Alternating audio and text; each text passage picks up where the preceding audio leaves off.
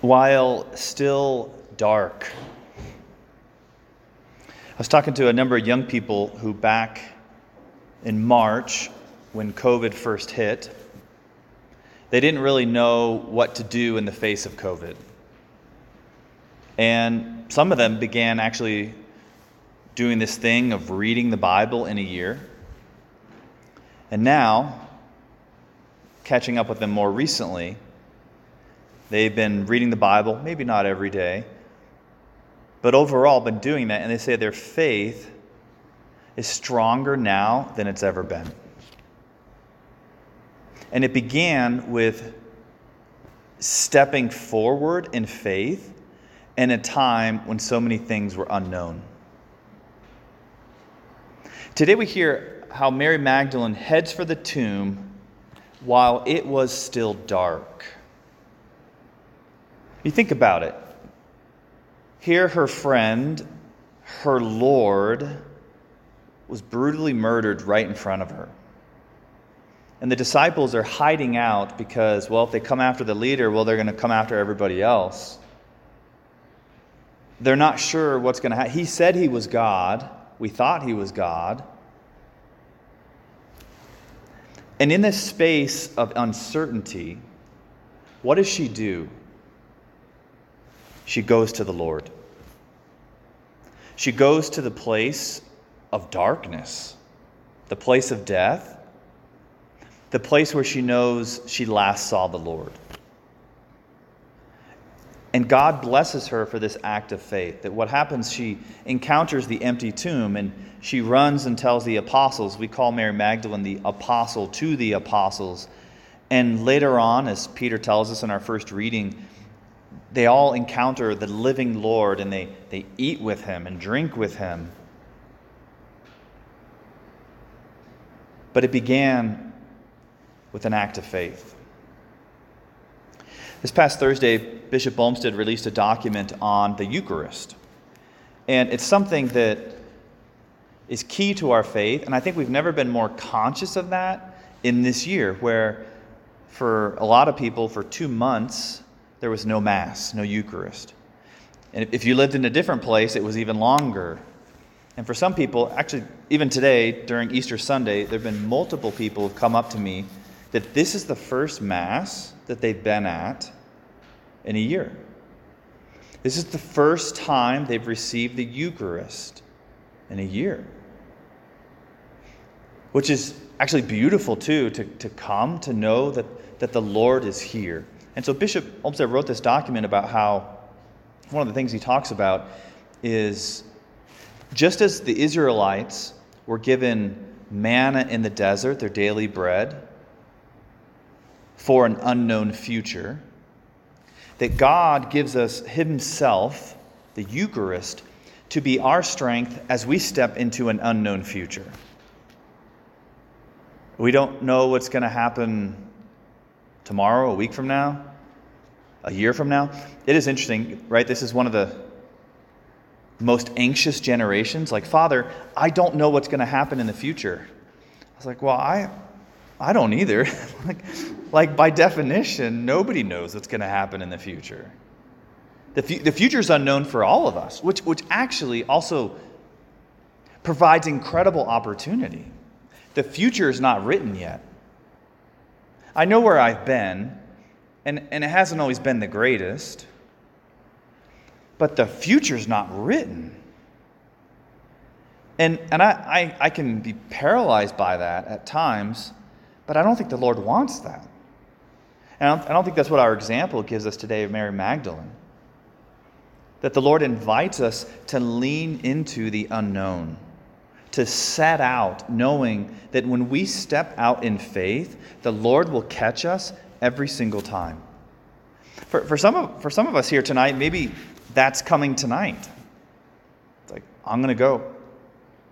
And the Lord's like, yes. That, that the Lord is actually the one who's drawing us. He's, he's doing something. And if we listen to that, He's going to bless us. At the beginning of the year, there were a number of students who they, they put their toe in the water here at the Newman Center, uh, students who weren't Catholic. And they're looking at it saying, I, I feel like I think I want to learn more about the Catholic faith. There was one young lady who um, she approached me and she said, Father, I want to be baptized, but I'm really nervous about COVID and I have a lot of anxiety already. I have panic attacks, all that kind of stuff. And she said, "So I'm gonna I'm gonna kind of tune in on Zoom, and I'm not gonna I don't want to I can't do that." And she shared how throughout the whole year, just her anxiety with everything was just a lot for her. And last night, she and three other students were, were baptized here. And, and after the baptism, there, you know, there were 10 total students receiving sacraments. The, the four baptized students, they had their candle lit from the paschal candle here, the Christ candle, and they were going around and lighting the candles of each person. And we are all kind of, you know, we're lined up, and I'm like, where'd she go? Um, and, and I look around, and she was upstairs going to a crowd of students up there she didn't know, but she wanted to make sure that every student had the chance to have their candle lit. That here's this shy girl who has put herself out in little ways, learning about the Catholic faith, choosing to go on retreat virtually on Zoom, choosing to um, do these different steps, choosing to join a Bible study online. And now she is sharing her faith with others. Our faith grows as we step out. Easter invites us to make a, a response. Do I believe that Christ rose from the dead? We believe in a, in a real res- resurrection, that Jesus was standing there. And we're going to hear next week Thomas touched his hands, that Jesus ate with them.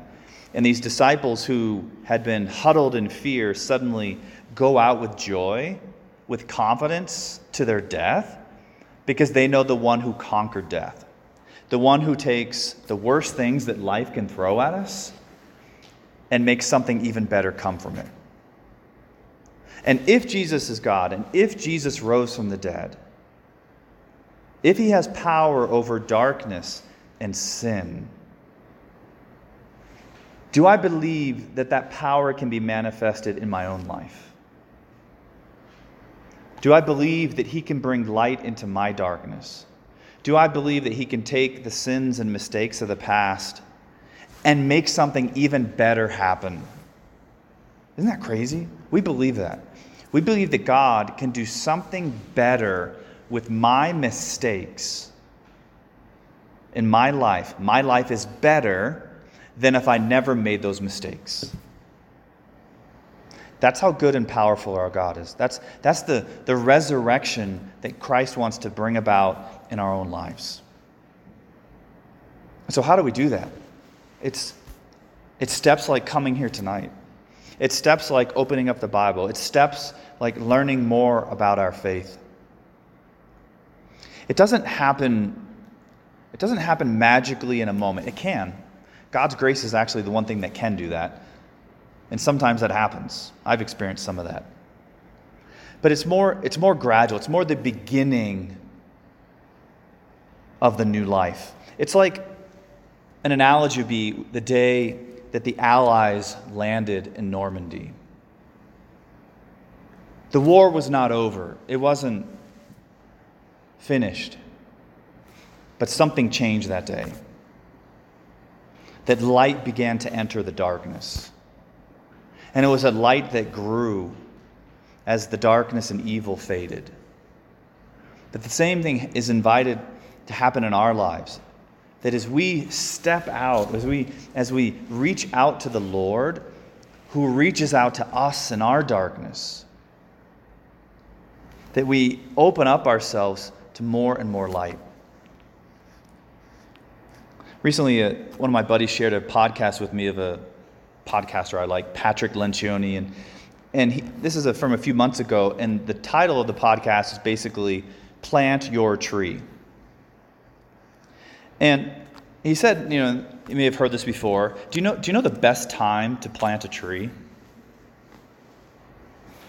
Ten years ago. The second best time, It's today. I felt this even with COVID. So many people said, you know, I wish I had done this at the beginning of COVID. I wish when stocks were way down, I wish I would have taken my money and invested in those things. The question is, what am I going to do today? How is Christ inviting me to step out in the darkness, knowing that He's there calling me? That's our invitation.